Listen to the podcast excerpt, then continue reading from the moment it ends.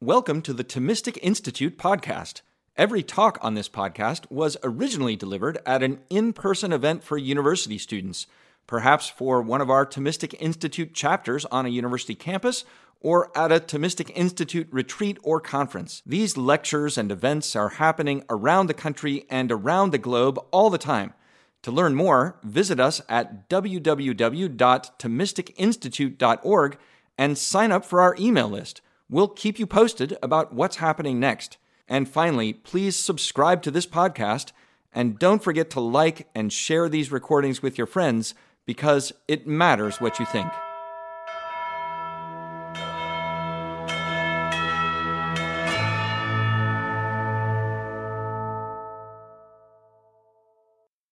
So, do you believe in miracles? Can such belief be reasonable? I don't know if anybody recognizes Oh, that fellow there. That was interesting. uh, Richard Dawkins. Um, uh, if you know him, he, he's, he's a writer, uh, you know, biologist that, that does a lot of popular writing in science and, and, and dabbles, I would say, in, in philosophy and theology, and is um, a, a very earnest uh, evangelist for the cause of atheism. And so um, here's uh, the sort of thing that he would say about you if you uh, do believe in miracles uh, and think that it's reasonable to do so. He says the virgin birth, the resurrection, the raising of Lazarus, the manifestations of Mary and the saints around the Catholic world, even the Old Testament miracles, all are freely used for religious propaganda. And very effective they are with an audience of unsophisticates and children. Unsophisticates and children are the sort of people uh, who might go in for belief in miracles. Um, he says, uh, in another place, any belief in miracles is flat contradictory, not just to the facts of science, but to the spirit of science. Uh, maybe you would expect that for an evangelist for, for atheism. Um, uh, but interestingly enough, you get similar kinds of statements coming from, from all places, all quarters, uh, from certain theologians, 20th century theologians. Uh, here's John Macquarrie. Uh, uh, he says uh, the tr- traditional conception of miracle is irreconcilable with our modern understanding of both science and history. Okay? Um, I was reading about Macquarrie. I had read some of his work before a while back, but I was reading about him on Wikipedia uh, for what it's worth. But they, they quote someone, uh, he was actually a, an Episcopal priest, and, and uh, they quote someone saying he was the most important systematic theologian among the Episcopal or Anglican Church in the latter half of the 20th century. And here's what he says about miracles. Another uh, very prominent uh, biblical scholar theologian from the earlier part of, of the 20th century, though here this is from 1961, he says, It is impossible to use electric light and the wireless and to avail ourselves of modern medical and surgical discoveries and at the same time to believe in the New Testament world of spirits and miracles. Okay? Um, so I, I, can imagine the, the devil here thinking, you know, with theologians like these, who needs atheists, right? Um, but there it is. Um, uh, if you, it's not possible to avail yourself of medical technology and believe in, in miracles. Um, well, interestingly, uh, you know, surveys have been about about you know belief in, in miracles among say people in the United States. Uh, a survey back in 2010 by the Pew Research Center indicates that about 80% of Americans believe in miracles. Um, a survey a bit earlier, but here in the 21st century, uh, said that uh, 74% of doctors believe in miracles. I guess uh, Bultmann didn't consult them when he said you couldn't avail yourself of medical technology and believe in miracles at the same time. 55% of doctors uh, in this survey say they have seen treatment results that they consider to be miraculous. So we want to talk tonight about, about miracles, uh, uh, what a miracle is, and whether or not it could be reasonable to believe in one, that one has actually occurred. So uh, we want to first just get clear on what we mean by a miracle, and then want to look at a couple of objections, or really types of objection to miracles. Uh, one objection holding that, that miracles are just impossible, one type of objection, I should say, because they're, they're versions of it, and another type that believing that a miracle occurred uh, can't be reasonable. It can't be a reasonable thing to believe, whether or not they're possible. I mean, even if they are possible, it still couldn't be reasonable to actually believe that this miracle in particular happened. Okay? All right. So, what is a miracle? Some of you may recognize this fellow. You would expect we might uh, reference uh, St. Thomas in a talk uh, for the Thomistic Institute. Um, Thomas uh, says in the Summa Theologiae, uh, he says, those things which God does outside those causes we know are called miracles. So miracles are, are things God does outside the causes we know. You might ask, you know, what sort of causes do we know? I think he thinks we, the kind of causes we know are what we might call natural causes, right? The kind of causes we encounter in the world, the kind of causes we might study, right, in the various sciences and so on and so forth. Those are the causes we know. A miracle is something that God does outside those causes. He says uh, in another place, those things uh, must properly be called miraculous, which are done by divine power apart from the order generally followed by things. what's the order generally followed by things? It's the order of natural causes. So this is miracles are things God is doing outside that order. I, the suggestion here is that a miracle is going to be something sort of unusual. The order of that things normally follow are the order of natural causes. A miracle is something unusual that God is doing outside that order of natural causes. Um, a contemporary uh, author writing on miracles gives a very similar sort of different definition uh, as, as Aquinas, really uh, just adding the point that it you know, expresses and furthers God's purposes, a miracle does, and it may give some religious significance, and so on. Okay? So, what, what a miracle is, uh, uh, and I think it's, it's worth thinking a little bit about the relationship between uh, God, uh, the natural, and the miraculous. Okay? Um, so, to begin with, um, and this is just going to kind of be a, a, background assumption here, but it's something that I think would be held to by the, the mainstream of the, of the theological tradition. Certainly, St. Thomas would, would agree with this. Is that all the workings of natural causes, everything that natural causes do, they're also the workings of God. Okay? So it's not like if you can explain why, you know, it rained last Tuesday in terms of natural causes, like a meteorologist might be able to do right? It doesn't follow from the fact that there were natural causes of that rain, that God wasn't also at work in, in bringing about that rain.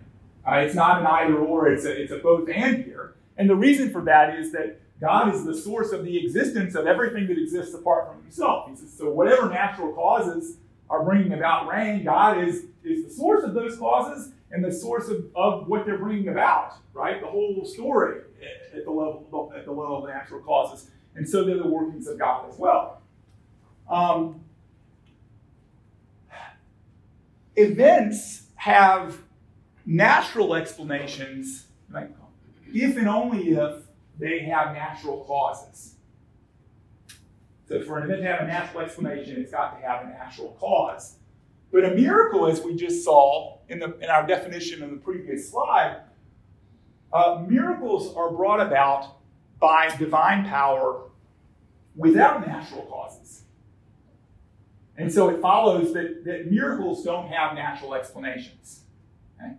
Their explanation is something else. It's not a natural one explanation. Now I think it I think we can see from that that our ability to recognize something as miraculous, our ability to recognize an event as miraculous, depends on our ability to recognize it as something that is not explicable in terms of natural causes. To recognize, and, and, if, and if we have to be able to recognize something is not explicable in terms of natural causes, to recognize it's a miracle, then that means that to recognize a miracle, we must know uh, what natural causes produce. We've got to have a knowledge of natural causes and what they tend to bring about in order to recognize that something has happened that can't be explained by natural causes. Well, uh, how can we come to know uh, natural causes and what natural causes tend to produce?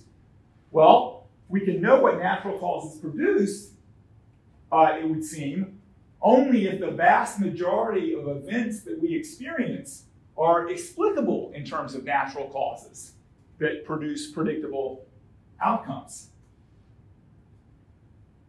So, what, what provides the context in which we can recognize as something not being explained in terms of natural causes is that we have knowledge of natural causes, but to have knowledge of natural causes requires that things operate in a very regular and predictable way most of the time.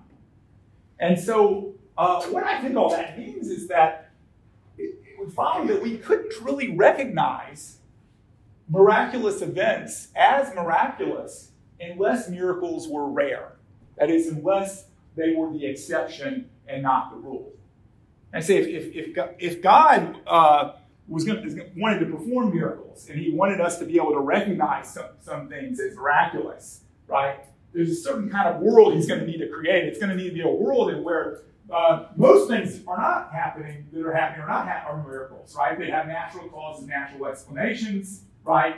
Uh, that we can come to learn so that then we can recognize when there's an exception to them, when there's an event that happens that doesn't have a miraculous cause. Okay, so the reason uh, you might say why a, a miracle would be something that is rare, right? That is atypical, right? That, that is kind of built into our ability to be able to recognize it as a miracle in, in the first place. All right. So I said we were going to look at a couple of uh, objections to uh, the types of objections, really, to miracles. And that's what really what the bulk of the talk is going to be looking at is these objections and what we might uh, want to say about them. And the first type of objection would be the objection that miracles are just impossible, right? They're just impossible. And there are three variations that, that I'm, I know of that this takes, uh, or reasons you might think that miracles are impossible. One is if you just think, well, God doesn't exist. There is, there is no God. Now, if that's right, then of course miracles, as we've been defining them, are impossible because we've been defining them a miracle is something that is, is done by divine power, that God does outside, right? Natural causes. So if there's no God, there are no miracles. Um, uh, well, I mean, this, this talk is not about the existence of God. I think there, there are reasons, good reasons to think that uh, God does exist, but that's a different talk. Um, uh, but just I think it's worth noting that uh, if we thought God didn't exist, that'd be a reason to think miracles are impossible, obviously. Yeah. Um, We'll spend a little more time talking about these two other reasons, right? Um, to think that miracles are impossible. The first being that God couldn't, right? God couldn't perform a miracle. And the second being that uh, whether he could or not, he wouldn't, right? There, there are good reasons to think that he wouldn't perform that them. And therefore, it'd be impossible for them to happen. So, uh, why think God uh, couldn't perform a miracle? It's another uh, uh, contemporary theologian um, who gives us a, maybe a little glimpse at, at why someone might think that. He says, Our current perception of the world as a closed nexus of events renders the idea of God intervening in the world to rupture its God given regularities incoherent. So, here, here seems to be the reason uh, proposed why God couldn't perform a miracle or that it would be incoherent for him to do so is that, that the world is a closed system, right? It's a closed system of events that maybe God brought about in the beginning or something like that, but once it's brought about, there's no, not even God, right, could, could enter that closed system uh, and, and bring about some event that is not explicable by other events within that system. Okay? Is that a plausible picture, though? Um, doesn't seem very plausible to me. I don't think it, it, it seems very plausible uh, uh, to St. Thomas, and I think uh, he does a, he articulates really well what, without actually directly addressing this objection, of course, why an, an objection like this to God's performing miracles wouldn't make any sense. In this passage, we're going to read it. He uses the, the term secondary cause. Okay? Uh, what he means by that is, is just what I meant by natural cause. So I'm just going to wherever he says secondary cause, I'm going to say natural cause, just so that we're all on the same page. So Thomas says if, if we consider the order of things depending on any natural cause, God can do something outside such order. For he is not subject to the order of natural causes, but on the contrary, this order is subject to him. Why? Well, it's subject to him as, as proceeding from him. The order of natural causes comes from him in the first place. Uh, and it, does, it comes from him not by a natural necessity, but by the choice of his own will. For he could have created another order of things altogether than the one that he's created. Wherefore, God can do something outside this order created by him when he chooses. Uh, in what way might he do something uh, outside the order of natural causes created him? Well, for instance, he says, by producing the effects of natural causes without them. So maybe he brings about some effect that a natural cause could bring about, but does it without the natural cause. Right? This participation. Or by producing certain effects to which natural causes do not extend. So maybe he brings about some effect that no natural cause could bring about, but the divine power can. There's another way he could do this, which uh, is not, Thomas doesn't mention here, but would agree with. Um, uh, God might not, uh, the, the, traditional language here is he might not concur with a natural cause that's bringing about a particular effect. Uh, in order for that effect to exist, God has to, to bring it about its existence and sustain its existence. And if God chooses not to do that, right, that would be another way that a natural cause might fail uh, in its usual effect. But the, the key idea here is the, the objection seems to suggest that once God creates the universe, somehow somehow he is limited or constrained by it, uh, such that he can't couldn't do anything in, in that universe outside what natural causes do, right? But that gets things backwards, uh, uh, Thomas wants to say here. Rather, it's not that the, the, the natural order of causes. I mean, God's not subject to it, right? It's subject to God. God's the one who has created it and sustains it. He could have created a different order of causes altogether, right? And so this particular reason uh, for thinking uh, that God could perform miracles and therefore that miracles impossible seems uh, seems uh, backwards. Okay. What about the the idea uh, that God wouldn't perform a miracle. Um, is a, is, a, is a different kind of reason for thinking that they're impossible. God wouldn't do it. Um, some have, have, thought that he wouldn't um, for reasons such as the following. So here's Voltaire. He says, It's impossible that a being infinitely wise can have made laws of nature to violate them. He could not derange the machine, thinking of the universe here as a machine, he could not derange the machine, but with a view of making it work better. But it is evident that God, all wise and omnipotent, originally made this immense machine, the universe as good and as perfect as he was able. So the suggestion seems to be here that the, the only uh, reason that God would have uh, to perform a miracle uh, to do something outside the order of nature is if he sort of screwed up in, in, in what he created in the first place. If the universe uh, had uh, defects in its initial creation that he was then diving in in order to repair, to fix. But the idea that there are defects in his original creation that needed to be fixed seems to be not in keeping uh, with his, uh, his wisdom and his power and his goodness, and so God wouldn't do it. Right? Um, so that's Voltaire, right? Uh, the Enlightenment thinker, but you get a similar kind of thought here from a contemporary author, Paul Davies, uh, a contemporary physicist who, who writes some on religion, questions of religion and science. He, he says, I loathe the idea of a God who interrupts nature, who intervenes at certain stages and manipulates things.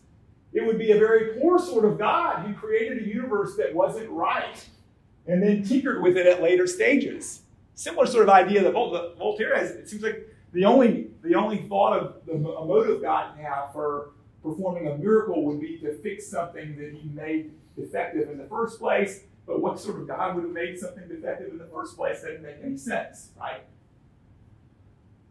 Um, well, I want to suggest that Voltaire and Davies here have, have a limited imaginations, perhaps, about uh, the motives God might have for performing a miracle. So let's consider some others.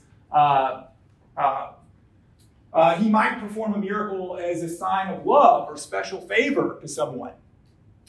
It has nothing to do with fixing some defective defect in the university originally made, but just as a sign of, of love or special favor. He might perform a miracle as a sign of his existence. Uh, if a miracle is something that is not explicable in terms of natural causes, right, but only explicable in some sort of in terms of some sort of uh, supernatural power, power outside of nature, then the a miraculous event would point to something, some supernatural power, and therefore would be at least some sort of corroborating evidence, right, of, of God's existence that could strengthen belief. And that might be a reason that God would perform miracles.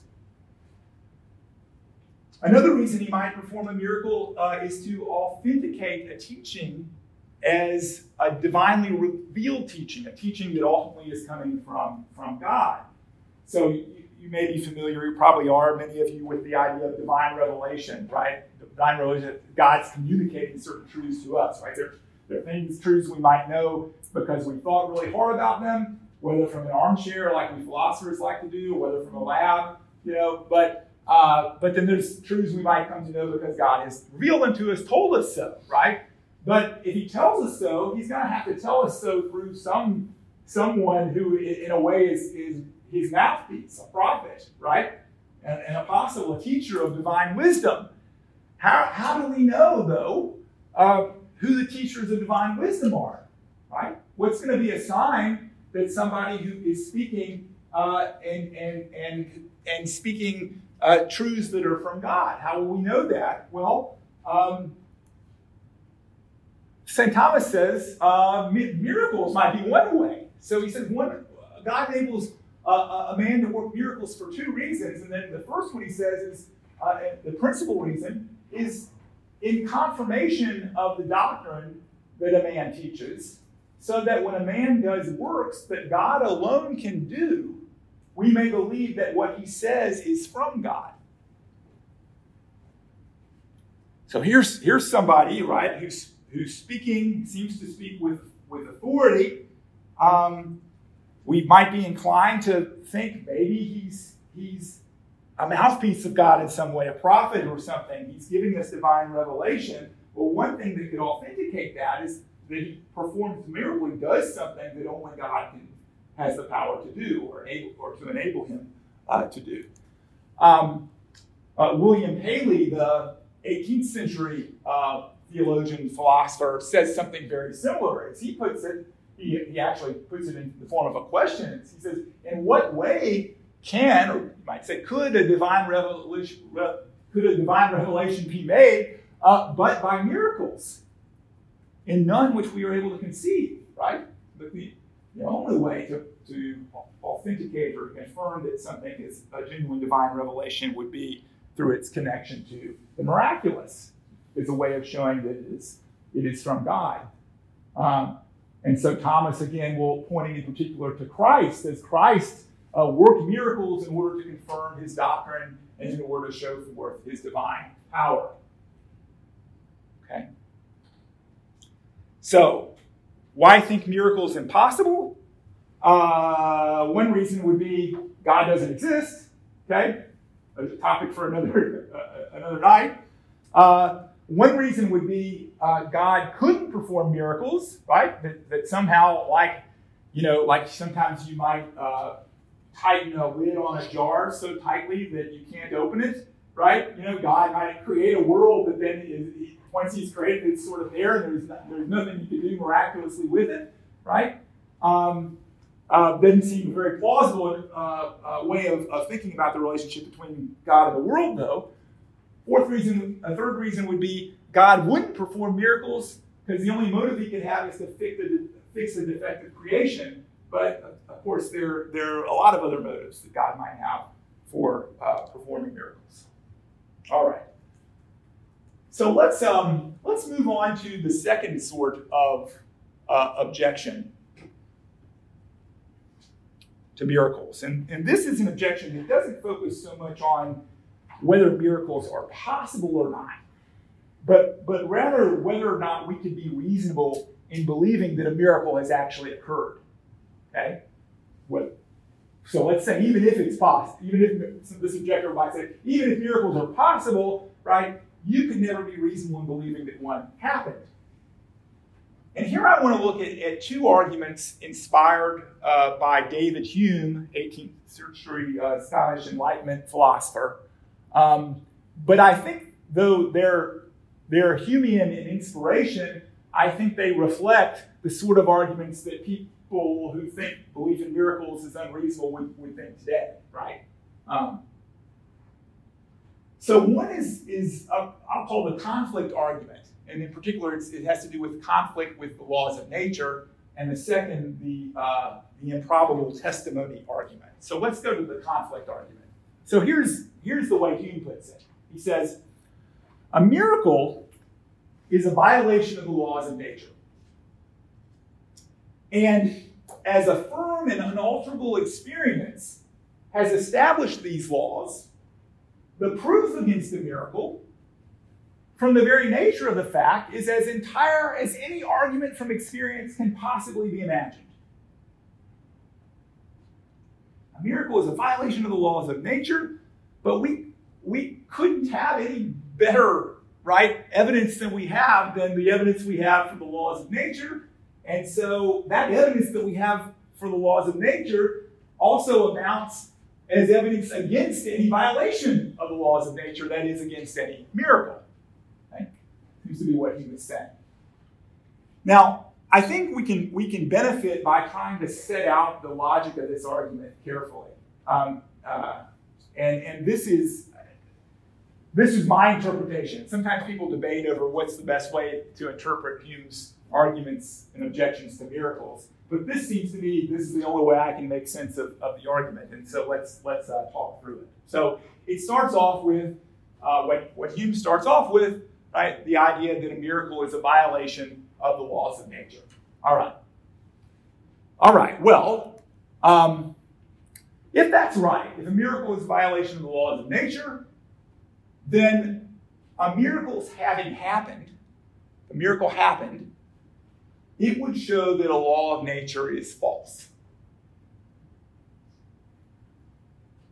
Now, I, I, think in order to make sense of Hume's objection, you've got to see him as thinking that that second premise is true. That what it means to say that a miracle is a violation of the laws of nature is that a miracle's having happened means the law of nature is false. Okay? Well, if a miracle's having happened would show that a law of nature is false, then we can't reasonably believe both the miracle and the law of nature.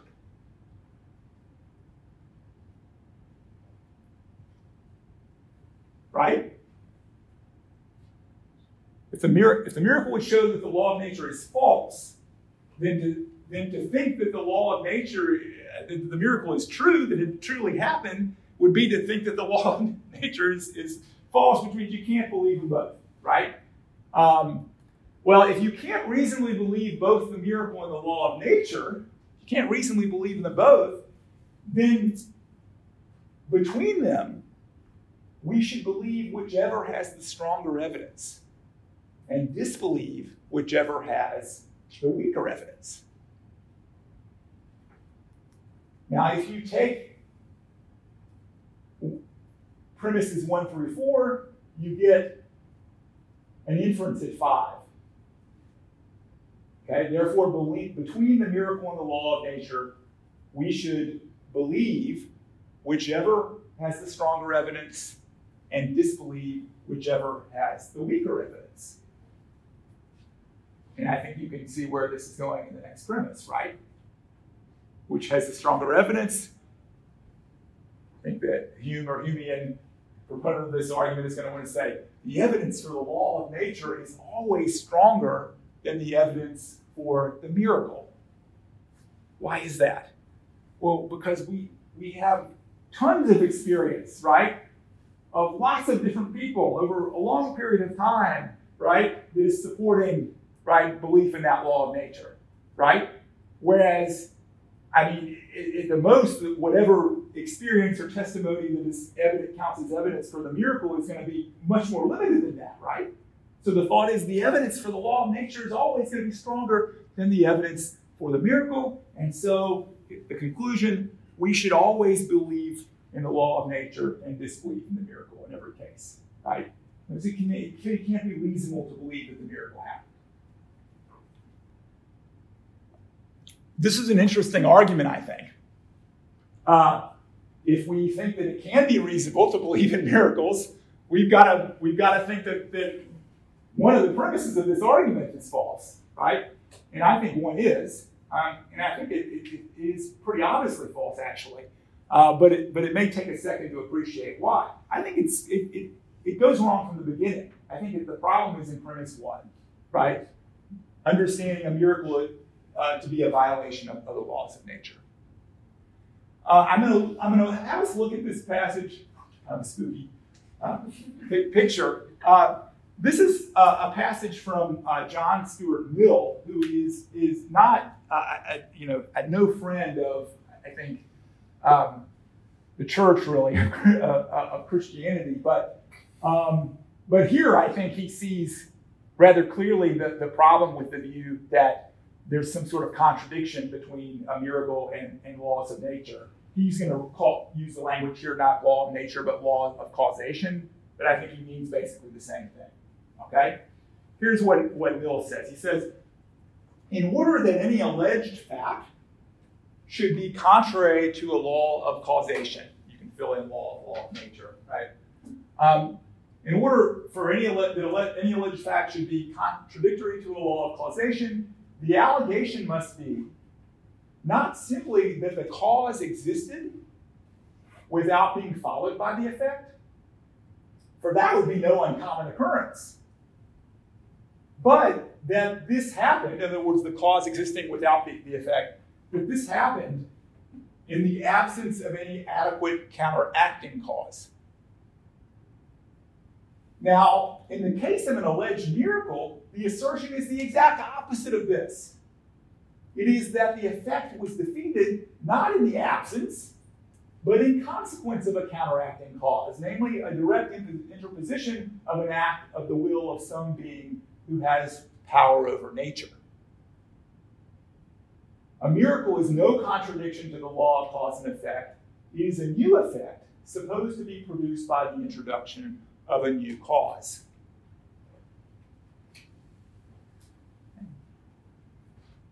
I don't know if that makes sense to you, but I'm going to try to uh, try to explain it uh, in terms of, of, maybe some, some examples, okay? So let's take a, a, a given uh, a law of nature, we'll just call it L, okay? It could be any law of nature, but, uh, but any given law of nature tells us what effects follow from a natural cause, X, any natural cause, in a given set of conditions, C. Right? For example, it tells us that, that flames applied to wood, when the wood is dry, under those conditions, will ignite the wood. Okay? That's what a law, the sort of thing that a law of nature uh, will, will tell us or will say. So if we change the conditions, right, for example, if the wood is wet, it's no violation of that law L that we were just talking about. It's no violation of that law L that the wood does not ignite. Because the condition C, which specified that law L, no longer holds. The law said, right, the wood when dry, right, you, you apply flames, it will ignite, right? That's what the law says. It's no violation of that law that when you apply the flames when the wood is not dry but wet, that it doesn't ignite. There's no violation of the law at all. The law tells us what happens in condition C, not what happens in some other set of conditions. Well, in the same way, if we add that God is intervening, uh, you want to use that word, God is intervening to perform a miracle, it's no violation of a law of nature, since the law tells us what happens in conditions that don't include God's intervention. So here the conditions have changed, if you will, right? So there can no, be no violation of the law unless we have a different result in the very same conditions that, that specify the law. If you change those conditions, then the law is no longer in, in play, and so there's no violation of the law. Um, a contemporary philosopher here uh, puts it this way. Uh, he says, miracles are occurrences having causes about which laws of nature are simply silent. Laws of nature are simply silent about the cause of a miracle. The laws are true, but simply don't speak to the events caused by divine power, caused by divine interventions. So, again, uh, I think the conflict argument, the conflict with laws of nature argument, it goes wrong from the very beginning in the assumption that a, that a miracle is a violation of the law of nature, especially where that's understood to mean that the occurrence of a miracle would mean the law of nature is false, right? That's where it goes wrong.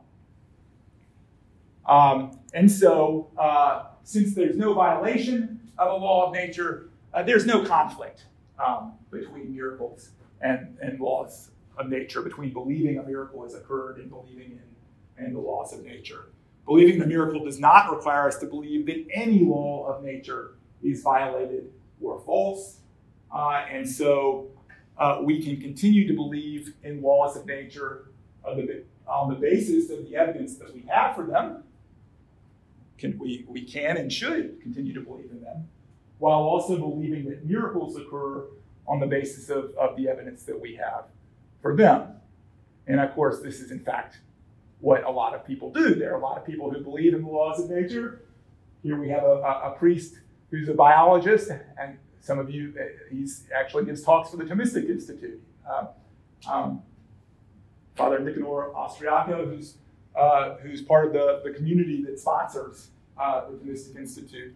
He's a biologist at Providence College, right? Uh, he studies among, yeah. He's researching, believes in laws of nature. I bet he believes in miracles too. Um, no conflict because no violation. Okay. The last uh, argument, objection I want to look at uh, is it's also ob- objection to the belief in, uh, to reasonable belief miracles, that you could, you could reasonably believe in a miracle.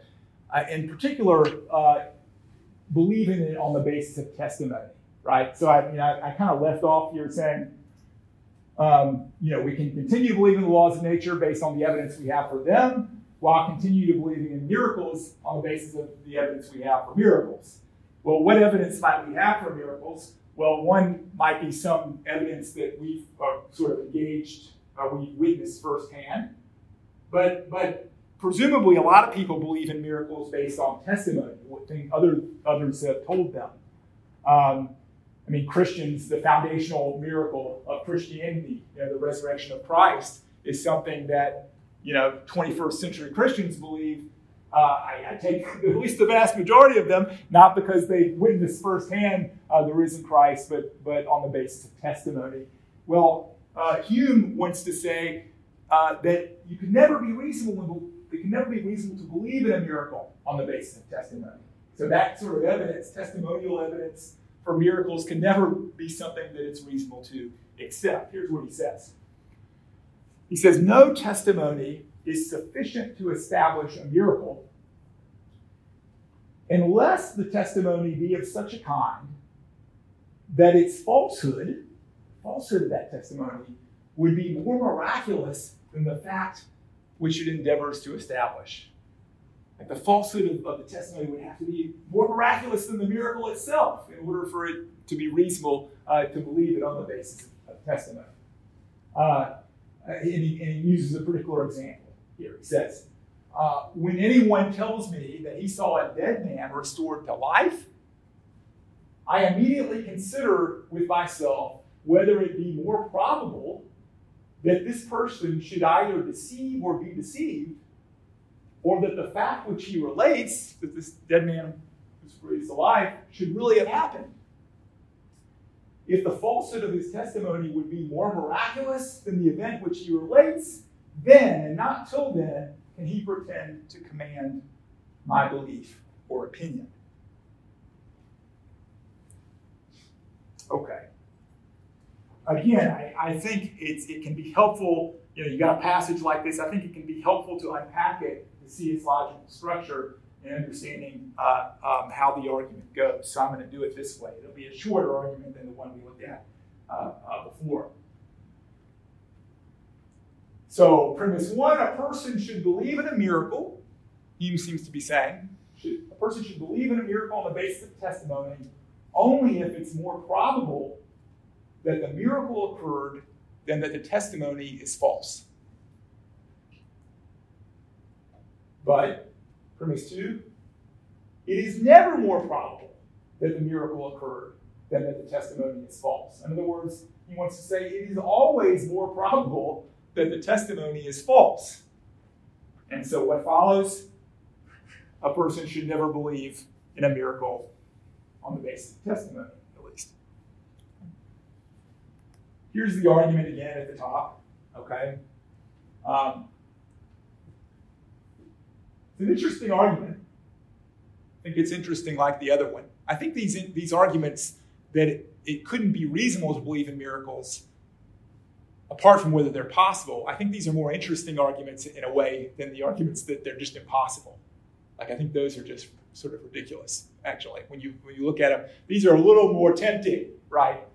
Um, I think there's there's still a problem with it. I mean, I think I think one thing we need to ask is, what does Hume mean when he says that the falsehood of testimony to a miracle, the falsehood of a testimony is always more probable or likely than that the miracle actually occurred?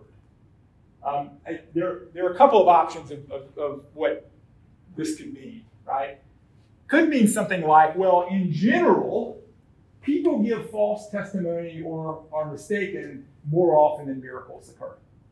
Uh, I, in other words, if you ask, well, all right, fine. In a month, in a given month, right, in the whole world, right, how many times do miracles occur? How many, how many miracles occur? and compare that to how many times people are either giving false testimony in the sense of lying or they're just mistaken about something they thought was true or thought that they saw, right? And, and maybe the thought here is, well, it's a lot more often the case that people are mistaken or, or lying or deceiving or something like that than it is that miracles occur. I don't know whether that's true uh, uh, or not, but you can imagine it being true, uh, especially given the fact that, as we said before, uh, it seems like the very nature of the case, if we're going to recognize an event as miraculous, it's got to be a pretty rare event. It's not something that's just happening all the time here. Um, you might, you might jettison here, leave us ask questions like, what about miracles that involve like in the sacraments and things like that, sort of putting that aside as a separate sort of case. Um, so that might be one thing that's meant, and it, and it, and it may be uh, that there that there's more more instances of false uh, testimony or just being mistaken, either deceiving or being deceived, than there are miracles occur in a given uh, month. It seems though that that's not what's really relevant to this this argument. Um, oh, what happened? Oh, no, sorry. Another uh, way of, of, of, thinking about what, what Hume means here is, or might need to mean, is the claim that the likelihood that these particular witnesses that we're dealing with, these particular witnesses, the likelihood that they are mistaken is greater than the likelihood that the miracle to which they are testifying actually occurred. And I think that that's really the, the question that has to be asked. Like, you've got particular testifiers giving testimony under particular conditions, and you've got a particular miracle to which they're testifying, is the likelihood that they are what their that their testimony uh, is false is that more probable than the likelihood that the miracle occurred? It would have to be something like that, I think, rather than the, than option A. All right. But that just raises a, another sort of, of, of question. Um, what would Hume's support for this judgment be? and it seems like it couldn't be anything other than something like this, right? Just that, that miracles are, are unusual occurrences, right? Something we would all admit. Miracles are unusual occurrences outside the norms, from which he seems to want to say that, that the odds that a miracle will take place are so low that it's always a better bet that the person testifying to the miracle is mistaken. Um, I don't know though uh, whether that reasoning can be sustained. Some of you are laughing. So uh, I, I, so here I just will, will say, maybe make a confession. Uh, so I, I said I, I live in St. Paul, Minnesota, but I was born and raised in Atlanta, Georgia. So this is a painful picture, you know, scene to look at and memory for me. Super Bowl 51. Um, you know that, so, right? Falcons lead the Patriots 28 to 3 midway through the third quarter, right? Cig- cigars were already being lit. You know, champagne uncorked by Falcons, long suffering Falcons fans, right? Oh my goodness. ESPN calculated, so, you know, you can, people, this, you know, the sports geeks and nerds and gamblers are like constantly looking for the, you know, the stats on every little thing. So, yeah, they're doing this all the way through the game, right? Uh, ESPN calculated the Falcons' win probability to be basically, I mean, dang well near 100%, right? With like six minutes left to go in the third quarter. Um, Real time betting in Las Vegas was a little bit more uh, modest, but still, I think, had uh, the Falcons having like a 96% chance to win at that point. Right? And well, some of you uh, know, and some of you can guess what happened, right? You didn't know. Final score Super Bowl 51, Patriots 34 28. Uh, that's a super eight that, that they came back in those conditions. Super, super unlikely, super unusual, super atypical, right? Um, um, Tom Brady's wife is a witch. That's yeah. Or he may, he might be right. I mean, one what one yeah you one has to ask oneself this you know like, uh, but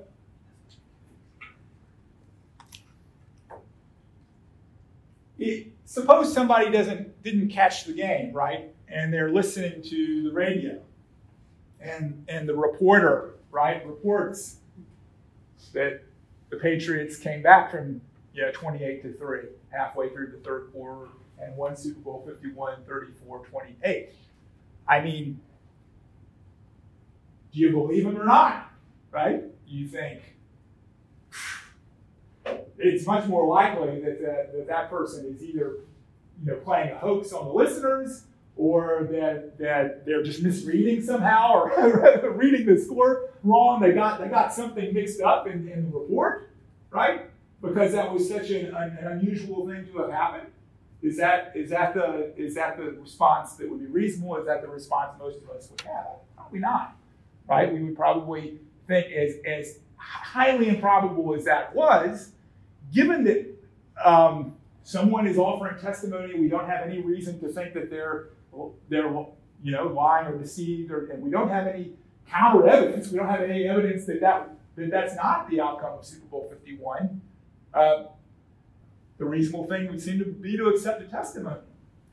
Um, uh, Robert Larmer, who has a, an uh, contemporary philosopher, has I think a really fine book on, on miracles. If you just wanted to read something on it, legitimacy of miracle, uh, he makes a similar kind of point as what I just made. He says unless there exists a conflict between two relevant bodies of evidence, so you have you have some evidence for, for something that's really unusual happening, but you have you have good evidence against it too. You have evidence against it, so there's a conflict of evidence. Unless there exists a conflict between two relevant bodies of evidence, it only takes a modest amount of evidence to justify belief. In other words, to make reasonable a belief that an event has occurred even if the event is rare or unusual. We routinely accept claims with low pre evidence probabilities on the basis of limited testimonial evidence.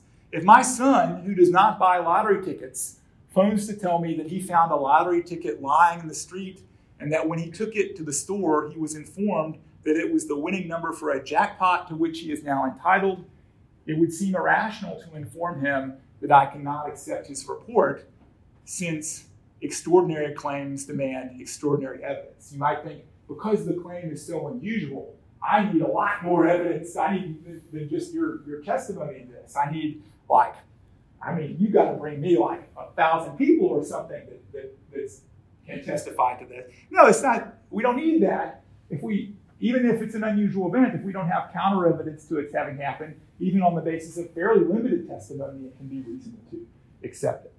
So the, the it seems to me that the premise behind Hume's argument that the unusualness of miracles, which all parties, I think, accept that they, that they, that they are rare and maybe even need to be rare in order to be recognized as miracles, uh, that that's always going to make it the case that it, it's always uh, more likely that the testimony is false than that the event occurred. Uh, it, it, seems uh, not to hold up to our normal standards for accepting testimony of things that are unusual. Actually, unusual events uh, happen all the time. Um, and it can be reasonable to, to believe that they happen on the basis of testimony. So let me summarize uh, the talk, and then we can have some uh, some Q and A. Um, in my view, anyway, it seems that that reasons some have given for thinking miracles impossible are are very weak. It can still be instructive, I think. I mean, uh, worthwhile thinking about why they're weak. You could learn something from doing that. Uh, but I, but it's hard not to reach the conclusion that they're very weak. The arguments that it could never be reasonable to believe that a miracle has actually occurred, um, they're more interesting, but I think ultimately not, uh, not persuasive. Uh, so, uh, regarding the conflict argument, um, miracles don't violate laws of nature. So we don't need to pit our evidence for the laws of nature against our evidence for the miracles as if we have to choose between them. And regarding the testimony argument, uh, just because a thing is atypical, unusual uh, in a given situation, is no reason not to accept good testimony that it has occurred, especially uh, if we don't have any counter evidence, evidence that it didn't occur. Okay? To counterbalance that testimony. All right. Uh, so thanks for your attention. I'll stop there and we can we can discuss uh, whatever you want. Thanks for listening to this lecture on the Thomistic Institute podcast. The generosity of people like you makes this podcast possible. If you enjoy these talks, please consider showing your support at www.thomisticinstitute.org slash donate. Your donation of even a dollar helps us reach more college students and many others with the powerful truths of the faith and it ensures that we can keep publishing top notch lectures on this podcast. Thanks a lot.